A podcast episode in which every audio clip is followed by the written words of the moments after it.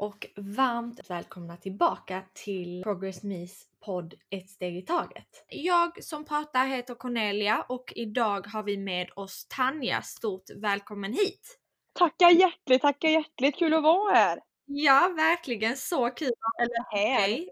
Sitter ju i varsin stad egentligen. Ja, jo, varsin stad sitter vi i. Men jättekul att ha med dig. Hur är läget med dig?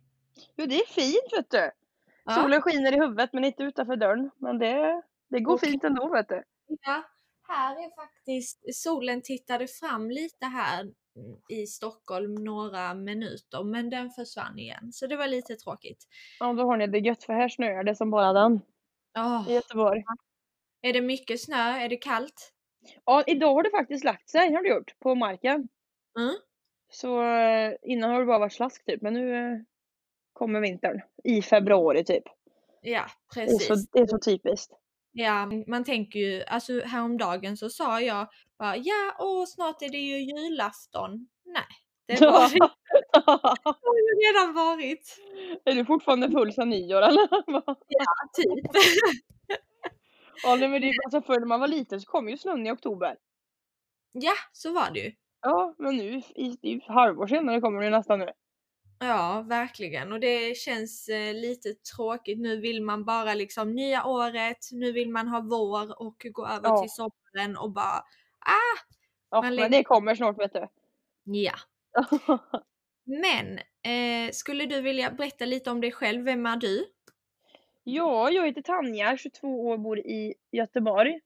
Mm. Och jobbar, alltså innan jobbade jag ju på Rösta. Som, eh, ja med textil och så. Men nu är, jag faktiskt eh, en instagrammare så att säga. Så jag Ja. pysslar bara med Instagram och Youtube nu. Ah, Jag kör lite kul. mitt eget så. Mm. Och det trivs det- jag som fan med. Men du har inget liksom extra jobb eller så utan det är sociala medier som du kör fullt Ja. ut på? Bara sociala medier. Svingött. Vakna när du vill och sova ut och passa mig som handen i handsken även.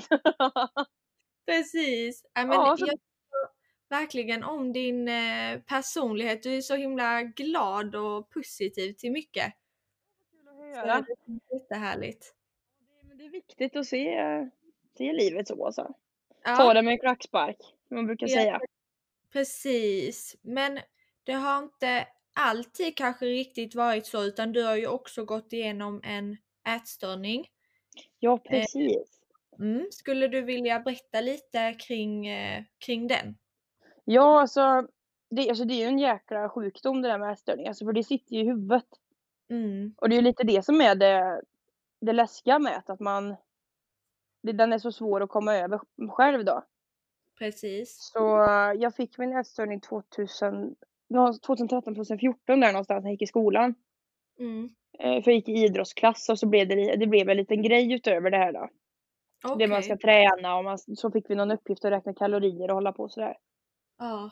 Och eh, så gick det jävligt snabbt. Mm. För det, tog, det tar ju, det tar ju emot, eller det tog emot att äta. Ja. Eh, men så min mamma hon såg ju detta. Och, Men man, på något sätt så man ljuger ju för, för omgivningen.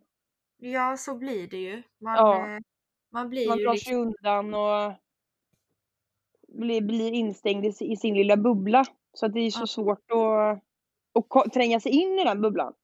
Mm. Men morsan lyckades väldigt bra med det så hon ryckte mig i örat och tog med mig till eh, Uddevallas ätstörningsklinik då, där jag fick hjälp. Mm. Och på den vägen vart det. Åkte in en gång i veckan och vägde mig och eh, ja, försökte se utveckling då. Ja. Ja, det- Så Men- det var, det, det var en jävligt tuff period så. Ja, ja gud ja, det förstår jag. Men hur, eh, hur länge pågick det? Det höll nog på, kan det vara? Åtta månader skulle jag nog satsa, åtta nio månader så det var inte så långvarig. Vilket Nej? var jävligt tur. Mm. Men eh, grejen var ju den att jag fick, var ju med om eh, en annan olycka då. Eller oli, en annan olycka, men jag var med om något annat. Jag tog, kom an en tågledning då i samma veva. Mm. Och hamnade in på sjukhuset och då var det lite som att jag, det, jag glömde bort det. Det var så här. Mat var oväsentligt för mig i, när jag låg i sjukhuset för när jag blev brännskadad då. Ja. Så jag tror ju, hade inte det hänt så hade man ju, hade det varit väldigt svårt att bli frisk. För att jag vet ju, även när jag fick hjälp så gick jag ju inte upp i vikt. Nej. Eh, Utan det blev ju typ att man fick ju ett- ett ätschema. Du ska äta si och så här mycket per dag. Försök få i dig det här typ. Mm. Så håller man ju på att trixa och fixa för att lura folk liksom. Precis, så är det ju. Men så du, så du blev sjuk i en ätstörning och sen tätt in på det så fick du elledning i dig eller? Ja, jag kom an med tågledning då. Ja. Eh, och eh, strax innan den här tågledningsincidenten då hade jag bestämt mig för då gick ätstörningen gick, för jag hade aldrig bulimi. Nej. Utan det var bara att det satte sig i huvudet att jag inte kunde äta. Så i slutet utav ätstörningen då så kunde jag ju bara äta en viss typ, vissa, det var tre olika grejer som jag kunde äta. Mm. Som jag utan att det tog emot liksom. Ja. Eh, men sen så gick detta över då till, för man får ju sån inspiration när man får hjälp. Ja. De pratar ju med dig och de försöker få dig att tänka annorlunda du vet. Och, och allt sådär. Så att man, då kommer man in på ett annat spår och då blir det lite så här träningsmani. Okej. Och, det, och det är ju väldigt vanligt att det går över till det. Ja, det är ju väldigt vanligt att man har man en ätstörning så kan man gå igenom flera olika varianter och man kan nästan som att man mixar dem lite. Som att man kan ha anorexi och sen gå över till bulimi eller man kan ha bulimi och gå över till eh, ortorexi eller Ja, allt. ja men precis det är ju det. Men du vet, det är så jävla viktigt och för de, jag kommer ihåg det här så jävla väl för de sa det till mig. De bara, till och med Beyoncé käkar rostmacka liksom. Ja, Då fick man lite perspektiv på saker. Man bara fan. Det är sjukt. Du vet att man, för man, ja, någonstans så kommer det ju med att man jämför sig. Så var det i min, i min situation. Man jämför sig om man vill vara smal, om man vill ja. se ut på ett visst sätt va. Mm.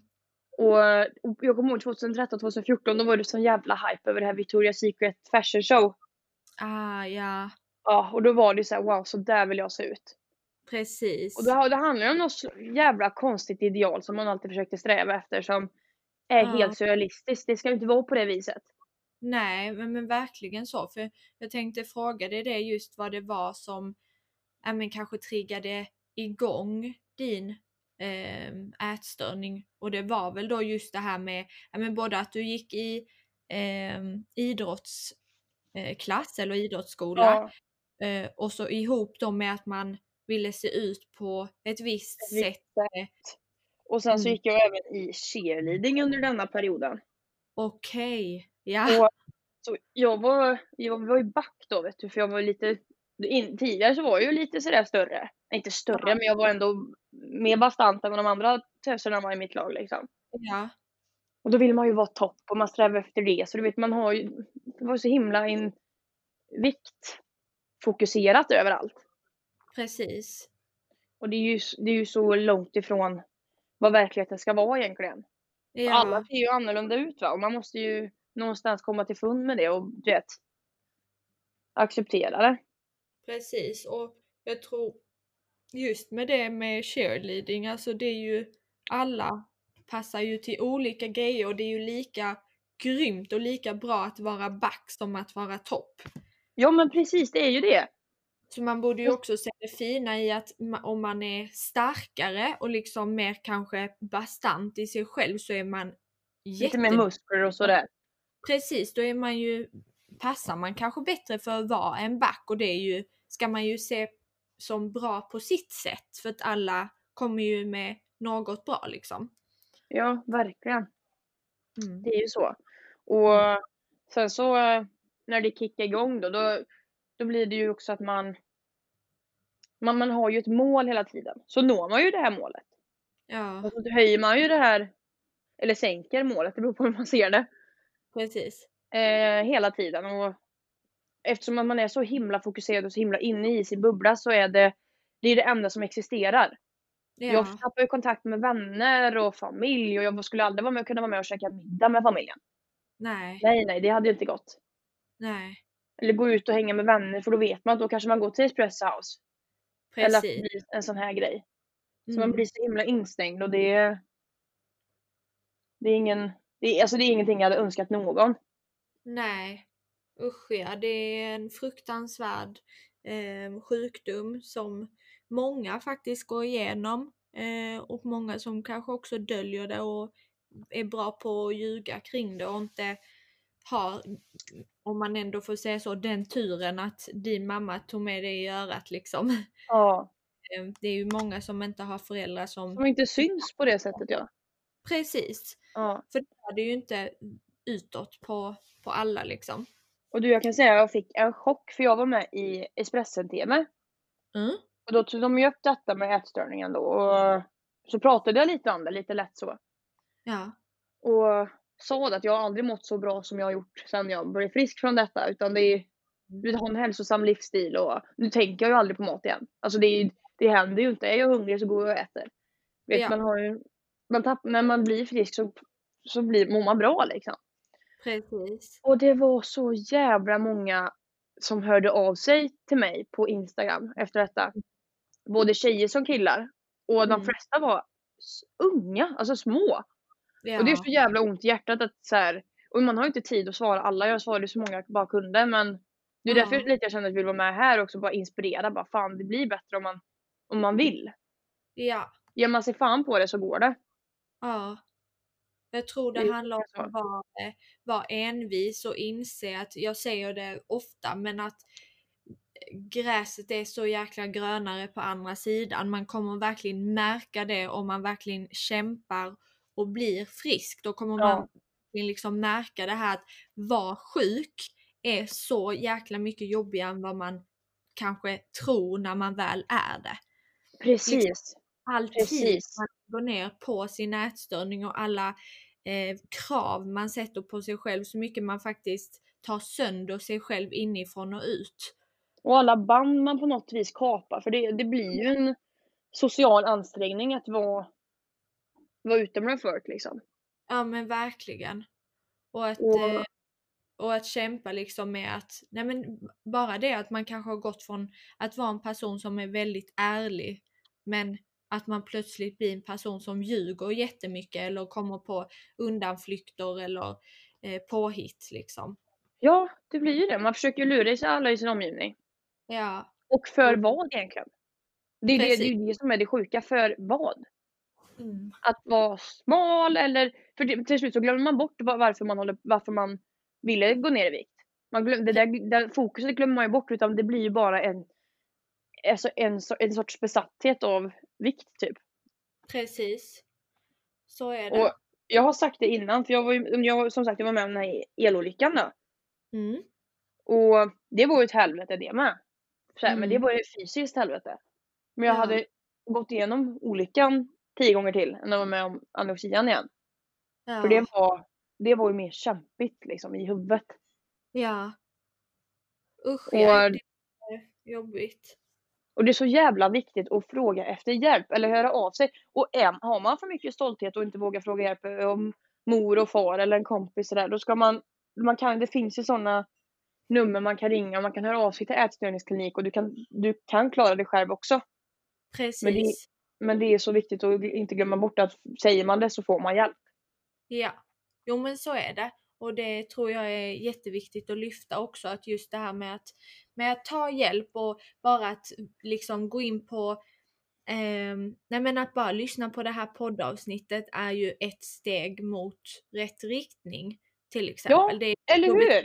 man har lite liksom tanken på att liksom, äh, men jag ska nog lyssna på denna podden och då är det kanske att man misstänker någonting om sig själv men man vågar inte riktigt be om hjälp men man Eller ändå... acceptera att det är så. Precis. Man lever ju i någon sorts förnekelse själv också.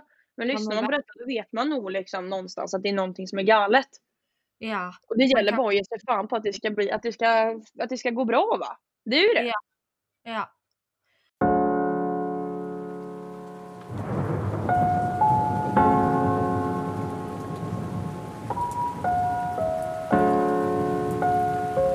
På Instagram så heter du ju Trubbel-Tanja.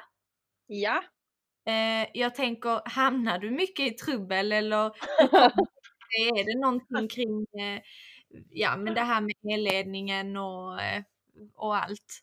Ja det har väl mest att göra med att jag är så jävla klumpig du vet. Hamnar alltid i klister och Ja, lite, lite klantig sådär i, till vardags.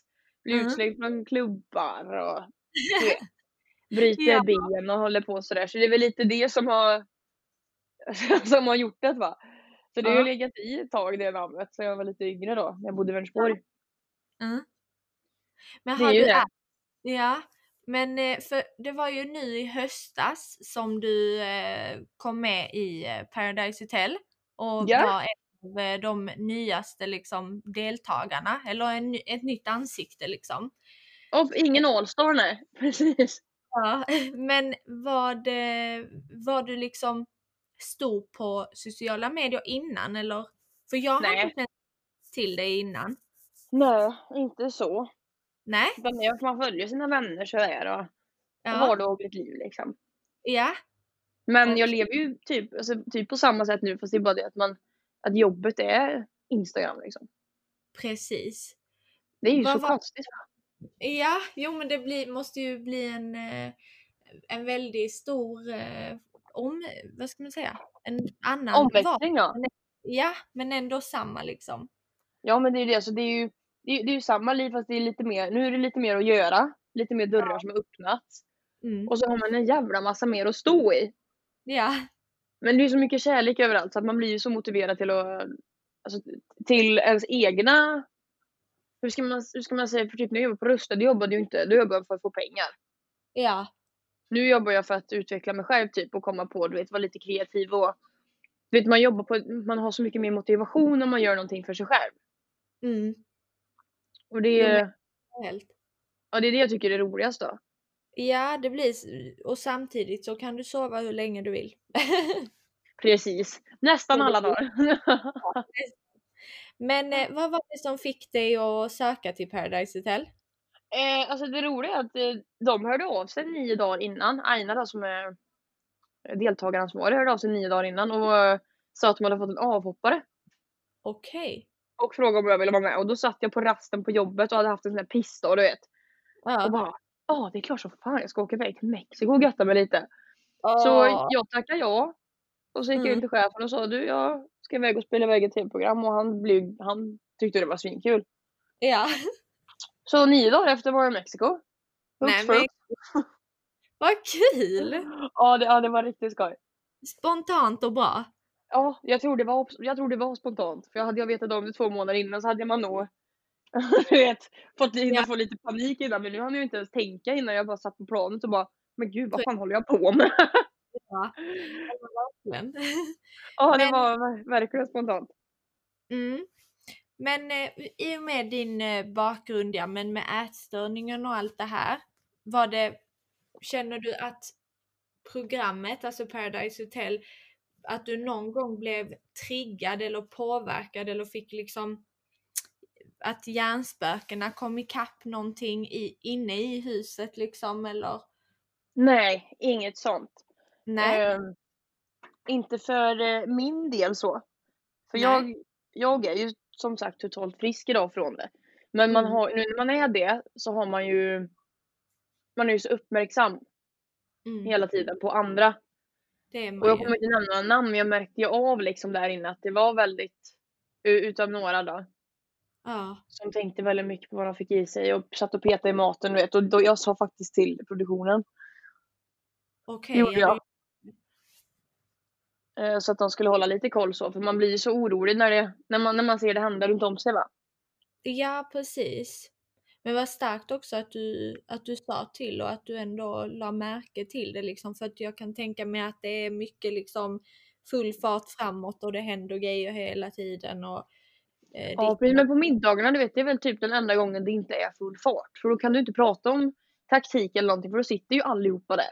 Ja, Från den olika pakten med så då sitter man ju bara och tjötar gött liksom. ja, Men det, jag, tror, jag tror det att man, att man alltid kommer vara lite uppmärksam på, på sånt där.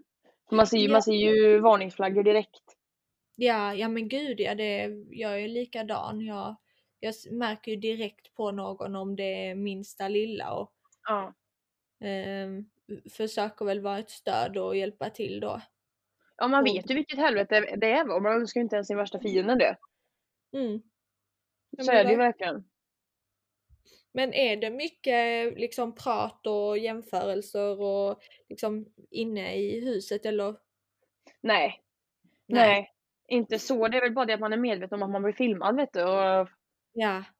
sådär. Men jag tänker, jag har ju blivit så jä- lite för obrydd kanske.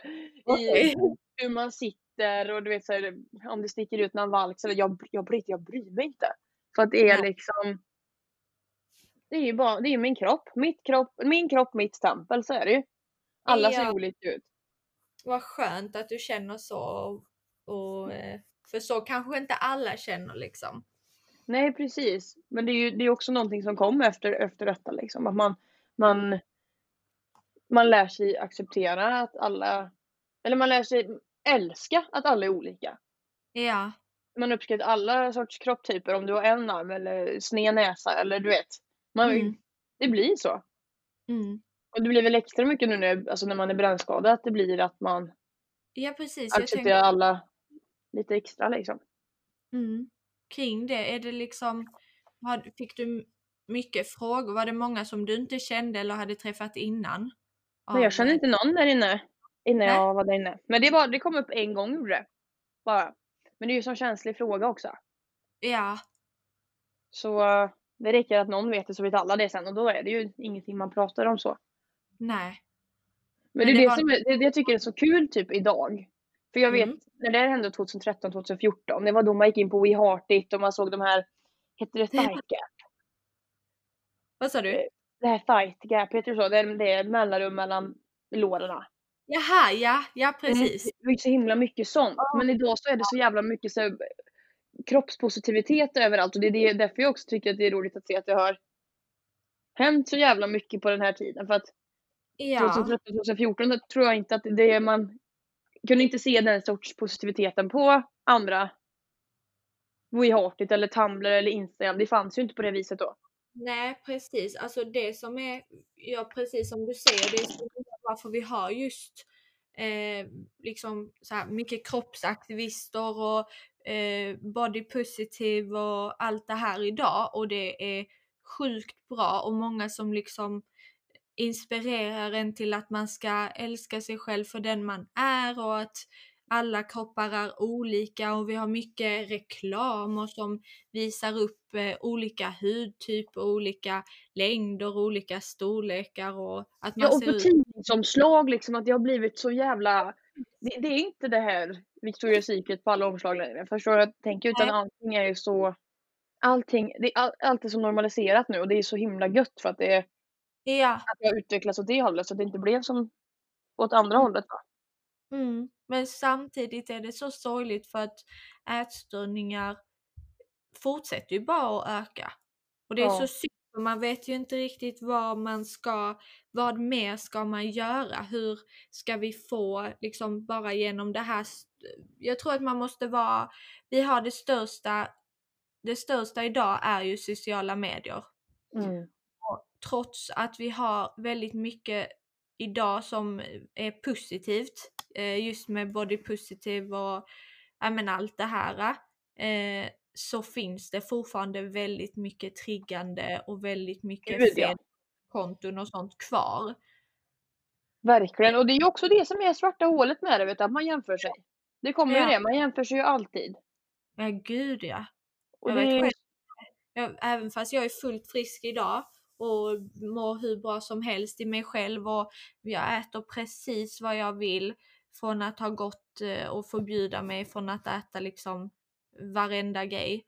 ja. Eh, så kan jag ändå få dagar då jag är inne på Instagram och jag råkar se någon bild på någon person och man bara wow vad snygg! vill jag se ut. Ja, Ja. man blir så liksom provocerad och så. Man jämför sig sjukt mycket men jag, idag har jag lärt mig att jag lika snabbt som jag tänker det kan jag släppa det. ja. Man kan, alltså, jag har ett jävla bra knep. Mm. Och det är att så varje gång du blir det här, det här använder jag faktiskt väldigt mycket utav. Eh, som, och den här grejen kom jag och min syster på precis innan jag skulle åka till Mexiko. Mm. Och det är så här, om man blir arg eller irriterad eller någonting så, här, så knäpper man bara med fingrarna och bara Fan skärp till dig det är väl ingenting. Ta mig en klackspark. Du vet så här.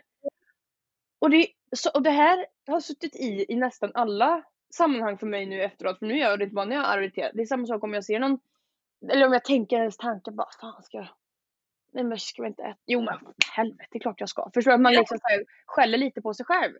Ja, Och det är så viktigt att göra det va? Att liksom bara så här, nej men nu, nu får jag skärpa mig. Du vet att det, Ja. Och det är så bra grej att, att komma ihåg. Att bara knäppa fingrarna, skälla lite på dig själv och bara fan det här klarar jag. mm. Det här tar Ja, jag men- mig igenom. ja. Bra tips, verkligen. Det är ju så. Jag tror alltså, även hur, när jag var som sjukast. Så Mm. man vill ju bli frisk. Ja men det vill man ju. Ja, man vill ju bli frisk men det, går, det är så svårt va. Och jag, det var ju Mm. därför jag, jag ville inte köpa några kläder i min storlek för att jag tänkte att jag kommer gå upp i vikt snart. Typ.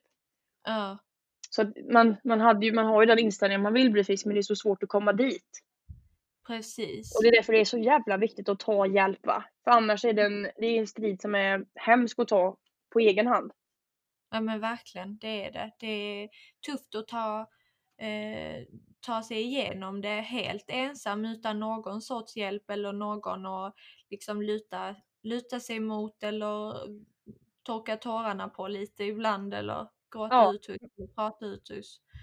Verkligen. Eh, och får man hjälp så har de ju såna. Det är, ju- inte så att man, för jag hade ju en bild när mamma sa nu ska vi åka till ätstörningskliniken. Mm. Då hade jag ju en vision i mitt huvud att fan nu kommer jag komma dit så kommer de skälla på mig och så du vet att det blir så att man känner sig dum typ. Ja, Men det är ju tvärt emot. du kommer dit och du, du blir så du, men de uppskattar dig och uppskattar att du tar hjälp och de hjälper dig på ett sånt jävla bra sätt. ja, Det är ju inte så att de, för det, det är ju inte, det är inte så som att man tar hjälp och de lägger in dig och du får, alltså förstår att det, är, att det är en hemsk grej runt om det, utan det är snarare tvärtom att det blir så mycket, du blir så lättad utav, utav den hjälpen du får. ja. Det är inte så Usch. att den förtär dig liksom. Vad skönt också att du fick den hjälpen för jag vet många som också har fått väldigt dålig hjälp som liksom har känt sig väldigt missplacerad och att precis som du beskriver att man är lite rädd för att de ska vara arga på en och ibland finns det ju faktiskt de som bemöter en på det sättet också att med lite så, "Ja, men sluta nu ät bara, det är, vad, är, vad är det svåra liksom men ibland kan det ju vara så svårt att man måste förstå lite bakgrunden till att det är så svårt och att det sitter i huvudet försöka jobba där istället. Ja. Det är ju så, Men- det finns ju folk som jobbar, jo- jobbar på fel ställen överallt va. Ja, det, Så är det, jag tror att det, det går väl bara att byta en sån kontaktperson. Det måste det ju gå. mm. Och, man får Och känner också- man att det är fel, man känner ju det nog rätt tidigt om det är någon som man tycker om eller inte. Det är samma sak Precis. om du går hos psykolog va? det är ju bara att byta. Jo, så är det verkligen. Jag gick hos en psykolog som jag inte alls trivdes med och hon ville liksom inte jag hade precis släppt på eh, min största hemlighet att jag hade en ätstörning och hon ville liksom bara boka in en, eh, en ny tid och bara ja men nu ska vi gå hem typ så och jag bara Ja, så nej, det funkar ju inte. När var det du, när var det du blev frisk från din?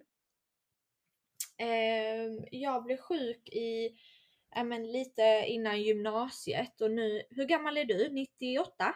98 ja. Ja det är jag också. Ja, det är en så jävla bra grej det här alltså. Fy fan vad underbart. Hade det, jag önskar nästan att sånt här fanns du vet när man själv hade det. Ja, jag känner lite det också om det hade Ja. funnits. Då hade jag liksom ja, men haft någonstans att vända mig till. Och lyssna och höra att man inte är själv i det. Precis, för att jag trodde ju verkligen att det var, ja, men det var jag och min syster som var sjuka och sen fanns det ingen annan i hela världen. Ja men det är ju så, man tänker ju det. Och det är ju det för att Mm. man gömmer det och man ljuger. Det, är inte så, det var inte så öppet liksom. År sedan blev jag frisk ungefär. Gud vad gott. Ja, Och det är det bästa som har hänt. Ja, det är verkligen. Det är liksom en sån befrielse. Sen såklart, jag, när, för fyra år sedan då hade jag fortfarande en del tankar kvar. Då var det kanske fortfarande, det kunde fortfarande vara lite jobbigt att kanske äta eh, en pasta eller, eller lite så. Men Ja. det var ändå väldigt, väldigt mycket bättre än när jag var mitt inne i gymnasiet liksom och mitt uppe i ätstörningen. Då var det liksom eh, tortyr att äta en pasta. Då var det liksom, ja, ja det gick ju inte vet du. nej, det fick inte hända.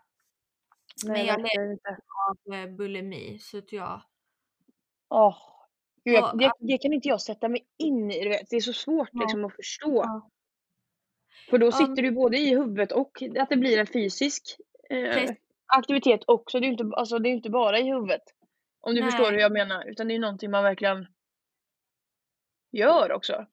Ja, alltså man bryter ju ner sig själv och sin kropp och sin, ja, alltihopa. Och eh, nej men det är fruk en fruktansvärd eh, sjukdom och så var det också just det här att det syntes ju inte så mycket utåt på mig för att jag rasade inte i vikt.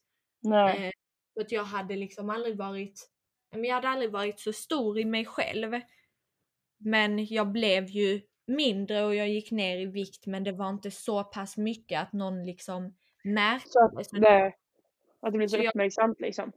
Precis, jag kunde dölja det väldigt bra.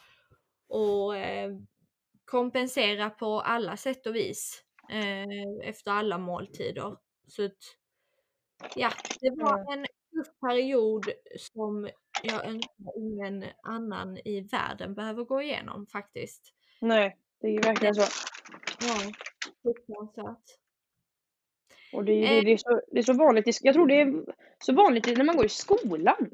Ja, jag tror och eh, gymnasiet och högstadiet är Ja. nog eh, vanligast. Skolåldrarna liksom. För det är ju då man... Det är väl typ den åldern man får. Sen, Ja. Du vet man känner sån...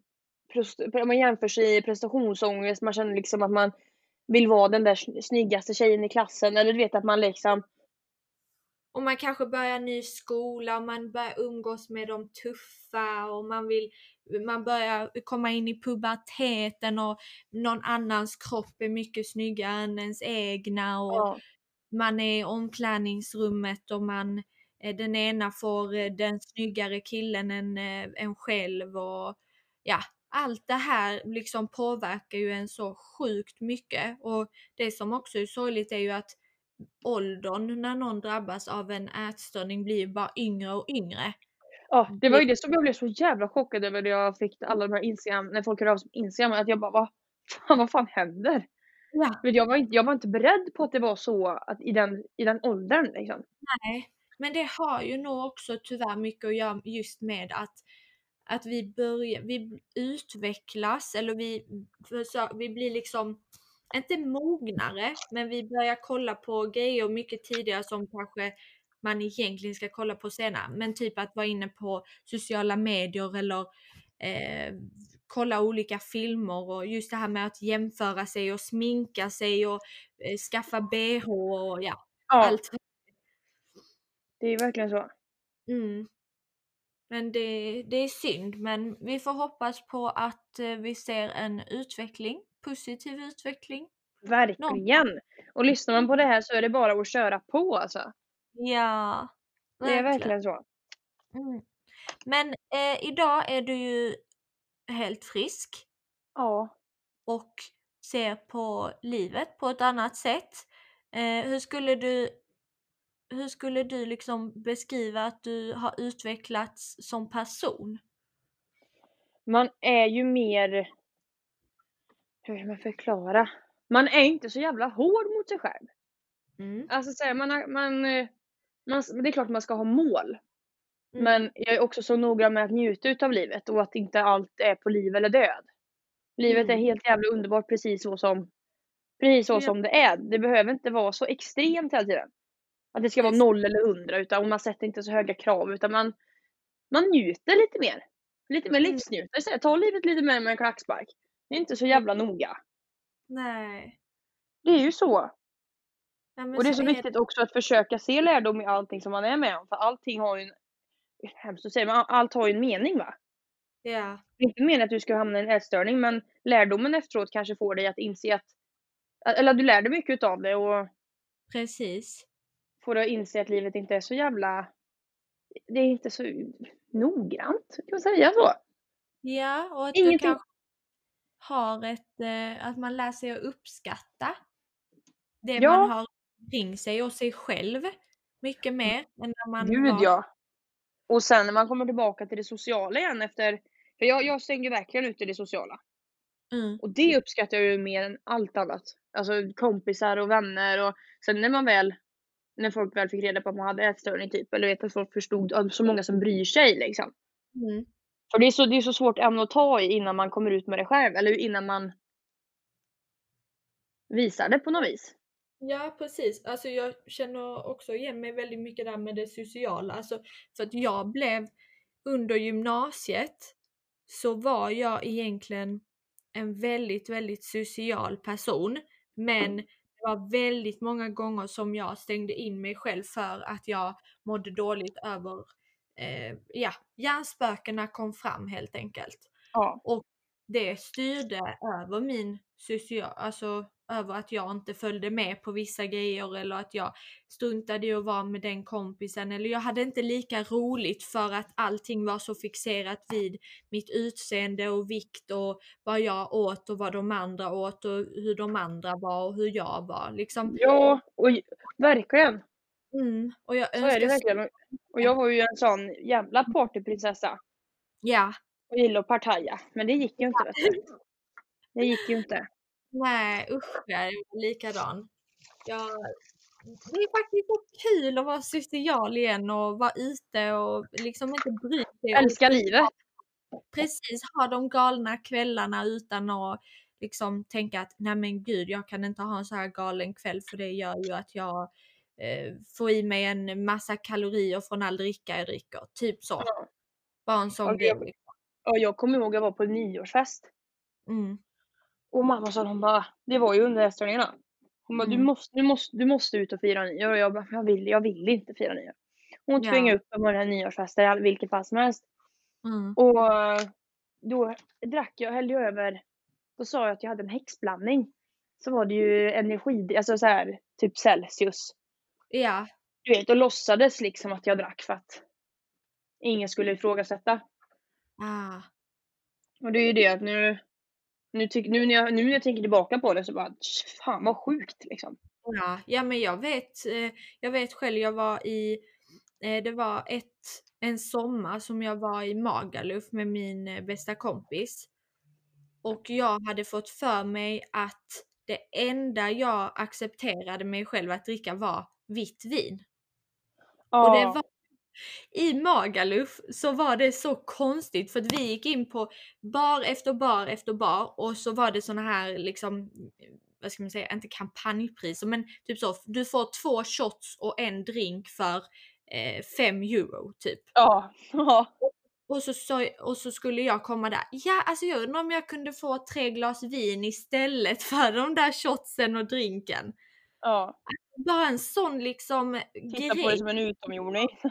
Ja, alltså, de bara eh, vin, alltså det har vi inte här typ. Jag bara eh, jaha fast någonting har ni väl? De bara eh, okej, ja ja visst typ. Tog fram vin och jag bara tack. Liksom bara en sån grej som sitter i huvudet är så jävla konstig. Alltså man blir så, man blir ju verkligen inte sig själv. Nej men det är ju så. Det är ju verkligen Ja. så. Ja. Men. Eh, det är skönt att vi båda är friska idag i alla fall och har kommit långt på vägen. Ja, det är helt underbart. Ja.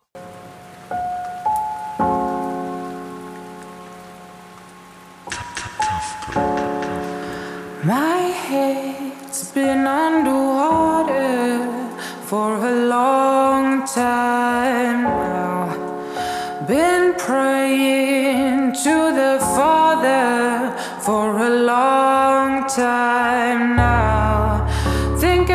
falling way too deep for a long time now. Think I've tried to set me free. Jag eh, tänkte att eh, vi skulle avsluta med att eh, svara på lite av tittarnas, eller tittarnas, nu blev det så. Men frågorna som vi har fått till dig. ja. Vad var det som verkligen fick dig att bli frisk? Eh, jo men alltså, jag, jag skulle väl säga motivationen från hjälpen jag fick typ. Och då Mm. gick det över som sagt till träningsmani istället. Men Mm. det här med matdelen blev ju så jävla mycket bättre. Mm. Att man fick liksom en motivation och sen att olyckan hände då.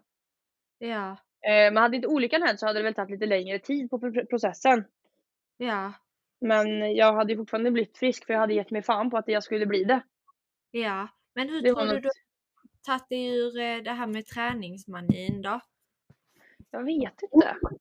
Nej. Det är väl att man, man, för dem, när man kommer dit, de Mm. väger sig, de visste de, men man hade börjat träna och de håller ju koll på dig. Ja, Och anpassar sina samtal och sina inspirationstal efter din nuvarande situation.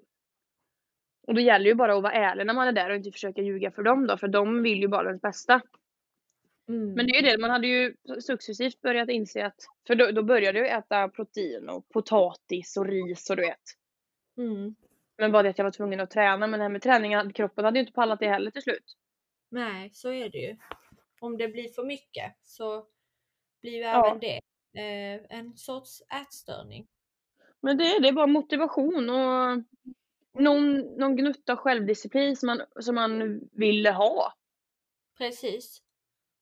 Och som man bara ska se, alltså, se till att få. Mm. Det är väl det. Ja, vi kör vidare med nästa. Eh, ska vi vara snäll mot din kusin och säga att du faktiskt är kusin med Liam? Jag är kusin med Liam, ja det stämmer. För alla som inte tror på Liam så är du kusin med Jag Liam. är kusin med Liam, ja. Ja, Det är jag. ja. Vi kör nästa. Hur började allt för dig med din ätstörning? Det har vi ju gått igenom lite men du kan säga lite kort. Ja, men det var väl det att man gick i idrottsklass och gick i cheerleading och hade någon sorts längtan efter att se ut som de tjejerna på We Heart It med mellanrum mellan låren och du vet man ville liksom sträva efter att se ut som någonting som är helt orealistiskt. Ja, Och det, man, man ska inte jämföra sig, det är det. Men det är väl det att man jämförde sig och man ville ha ett knäppt mål. ja, Alltså, man var motiverad till någonting som man egentligen absolut inte ska vara motiverad till. mm, Men det är väl det och så börjar man ju med mat och så så- så såg man ju resultatet så blir det ju en mani utav det. mm. Precis. Ehm, kommenterade vänner, familj eller liknande personer runt omkring dig mycket kring din viktnedgång? Ja, det gjorde de. Mm. De som såg mig då. Men sen så blir det ju så att man kanske inte gick till skolan och man träffar ju inte vänner som de såg ju inte och man la ju inte upp grejer på Instagram på det sättet. Och, Nej. men de som var i ens närhet såg det och kommenterade ju. Och då blir man ju förbannad. Jävlar vad arg man blev när någon kommenterade. Ja, Det är också därför jag inte kunde säga, som jag var i Mexiko då. Jag kunde inte med att säga till henne att hur mår du liksom, vad håller du på med med maten typ? För det är så jävla känsligt och man blir så förbannad när någon påpekar det. precis. Man blir så defensiv liksom. Det har inte du med att göra utan det är mitt liv typ. Ja, jo men lite så. Men någonstans så vet man ju att om någon frågar så finns det ju alltid en förmodligen en fin tanke bakom. Att det är klart det gör. Men det är ju så jävla känsligt och man vet ju någonstans att det inte är så här det ska vara. Precis. Och man, för folk förstår ju inte utan det, kan, det kanske blir, ofta så läggs det ju in med en sån här konstig ton under. Så här, Ja, Men gud vad smal du har blivit. precis. Så här, och då blir man ju bara du. Antingen så blir man glad bara tack så mycket och de bara va? Inget att tacka för liksom. Ja, Eller så blir man bara irriterad. ja. Jo men så är det. Man får eh, försöka tänka sig för om man ska ställa frågan till någon. Ja, och sen försöka om du ser någon, man ser någon kompis som hamnar i det. Kanske ta det med föräldrarna. Precis. Så att de får ta det. För att tar du det direkt med kompisen så ofta så blir det inte så. Så man kommer inte fram till så mycket va. Nej, det kan ju ofta bli också fel som att man känner då den personen som då kanske lider av ätstörning kanske känner så, "Ah, men vill hon nu jämföra sig med mig? Så det blir nästan som att man frågade så att det blir en tävling. Ja, ja men precis. Mm. Precis. Man har ju allt negativt när man är inne i den bubblan. Ja det gör man verkligen. Mm. Jag tänker du har redan tagit upp det också, men det är några som har frågat kring ärren som du har på din kropp ehm, och vad som har hänt. Ja. Ehm, och hu- hur du känner kring den biten. Har du liksom accepterat det? Har det någon gång varit jobbigt? Är det många som frågar? Ja det är klart jag har, alltså jag, jag är ju 50% brännskadad så att i början, du vet när man, och jag var ju 15 när det hände tror jag. 15, 16. Det är ju Mm. så jävla känslig ålder. Så då Ja. var det ju inte så roligt eftersom man, man insåg att man inte såg ut som alla andra. Men sen så kommer det ju en acceptans. Nu, alltså nu älskar jag ju det. Mm. Jag, jag, jag tycker det är underbart att man inte är som alla andra typ.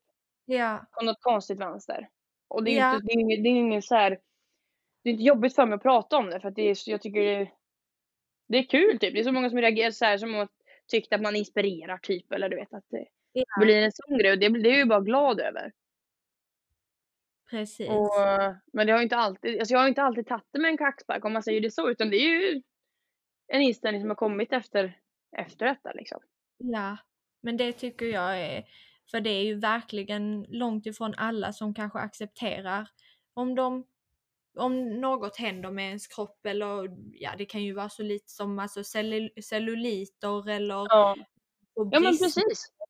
Många tycker ju att det är liksom en grej som är jättejobbigt. Jag vet själv när jag fick eh, bristningar på mina lår och det var liksom fruktansvärt och jag testade alla oljor och alla krämer och jag skulle gå och lasa bort det och allt vad det var. Men idag så skiter jag i det. Det är liksom... Jag Ja, tycker men det det blir så, man skiter i det till slut. Alltså vad fan. Ja, Sen så tror jag att den här Alltså oftast när det, när man är yngre så bryr sig, så tänker man att killar bryr sig så mycket och det kanske är en grej typ. mm. Men sen när man blir äldre, det finns inte en kille som bryr sig om du har celluliter idag. Nej. Nej det, det existerar ju inte men man tror ju det när man är yngre. Ja, man tror verkligen också för att jag, jag har haft jättemånga gånger bara, "Ah, men, och så är det någon som säger, men jag har celluliter och killen bara, eh, vad, är, vad är celluliter för något? Och vad fan är det? Ja, Ja, men det är ju så. Tips på hur man kan se livet som en klackspark. Precis som du gör. Ja. Som sagt, ta det här jävla fingerknäppet när du känner att det är någonting som Om du har beslutsångest eller någonting, bara fan skitsamma. Det är Ja. inte så jävla noga. Du vet, det är så här, jag vet inte, jag Mm. säger den, den till mig själv sju gånger per dag. skitsamma, det är inte så jävla noga. Ja. Det är det, man ska ta, alltså, ta dag för dag, inte se tillbaka och inte se framåt utan ta livet som det är just idag. Mm. Det är klart man ska ha mål om framtiden men det är du vet, människan funkar så att man kan ju inte vara lycklig först. Oftast typ när man är utomlands Mm. så njuter du ju av resan mest när du tittar på bilderna. Ja. Och bara fan vad gött vi hade det där. ja. Och det är ju för att man inte är, just i nuet och bara shit är i stunden. Mm. Och det är så, det är så viktigt att, att, att leva, så, ta dagen som den kommer. Precis, att leva här och nu. Ja, Försöka inte tänka så mycket på framtiden eller vad som har hänt eller vad som skulle kunna hända istället. Eller hur blir, vad blir konsekvenserna av det här? precis. Utan bara ta det som det kommer. Ja. Njuta. Njuta Mm. av livet är viktigt. Ja, och det hör ihop lite med denna frågan. Det är någon som har skrivit Jag hatar min kropp, vad ska jag göra? Och det är väl lite, lite samma där, att man ska försöka att inte jämföra sig, eh, försöka se det fina med sig själv, vi alla är olika och Och sen prata med dig själv. Alltså Mm. så här, du vet, typ om jag kliver upp på morgonen och tittar mig i spegeln och typ bara fan vad snygg jag är idag. Du vet, att man liksom så här, du vet, hypar upp sig själv. Det är så viktigt att göra så. Prata med sig själv. mm. Bara, ja, Och vet att man inte är så hård mot sig själv utan du var ödmjuk. Du, precis. du är den enda människan i ditt liv som du kommer få spendera, som du kommer vara med varje dag. Ja. Se till att ha jävligt kul med personen och tycka om den Ja. personen. Ja, verkligen. Och grejen är ju också det att man kommer märka en jäkligt stor skillnad från den dagen då man bestämmer sig att nej, jag är skitsnygg. Sluta säga att, jag, se, sluta säga att du inte är det. För du är Ja, skit. men precis. Från den dagen kommer alla andra också se dig som skitsnygg. Det är så. Det är så. Och sen även om folk inte ser det som skitsnyggt, då spelar det ingen roll för det är bara du och ditt liv som, som spelar roll. Ja, Så bry dig verkligen. inte om, vad, bry dig inte om ideal, bry dig inte vad, hur din bästa vän ser ut eller hur den här tjejen på Instagram ser ut. Alltså skitsamma. Mm. var dig själv, på dig vad du vill och se ut precis hur fan du vill. För det är på riktigt ingen som bryr sig tror jag. Verkligen. Hur mår du och hur många tatueringar har du? Vilken var din första? Och har de några budskap? Eh, jag mår bra. jag mår jävligt bra. Det var första Ja. frågan va? Mm. Eh, och sen har jag vet inte hur många tatueringar jag har men jag har ju en del va. Mm. Jag har ju en sleeve och så vänsterbenet och sådär. Mm. Och min första tatuering det var en kamel under tån när jag var 14 tror jag var 13, 14. Ja. Gjorde på en hemmafest. Mm. Som mamma blev vansinnig över när hon såg Ja. den efter typ tre månader. Eh, men eh, och sen så ja cowboy, cowboy-tema på vänsterarmen. Lite Mm. vilda västern sådär. Mm. Och sen så har jag eh, vad fan har jag? Ja, jag har massa bröte bara överallt. Ja. Lite över, ja. Ja, är det någon som eh, du har gjort med ett budskap liksom eller med något syfte eller någon? Eh, jag har ett tåg tatuerat på vänsterarmen på ka- alltså gammalt loktåg då. Mm. Där eh, hon som räddade mig idag, Frida, hennes personnummer är som registreringsplåten typ. Åh, vad På själva loktåget. Ja. Och det är väl den som är som betyder Lite- någon så. Ja. Men annars så är det inte så mycket budskap på mina tatueringar. Nej, det behövs inte alltid. Ja, klackspark som jag har på halsen, den är väl den som är. Ta livet med klackspark ja. ja, det är bra. Ja, tack så jätte, jättemycket för att du var med och vad intressant och kul att få höra lite kring dig och eh, din historia och dina tips och klacksparkar och allt vad det är. Ja, Allt däremellan ja. Ja, kul att Ja. få vara med. Superkul. Ja. Hoppas man har fått någon till att få hjälpt någon. Ja, det är jag säker på att du har fått. Ett roligt avsnitt i alla fall har vi eh, haft med. Vad Trots bra. Trots det tragiska med att man har gått igenom en ätstörning. Ja, men man lär sig utav det vet du. Ja, det gör man. Det gör Verkligen. man. Tack så jättemycket och eh, vi andra hörs nästa vecka i nästa poddavsnitt. Puss och kram! Hej då! Hej då! For a long time now, I know, I know, I know that my shoulders weigh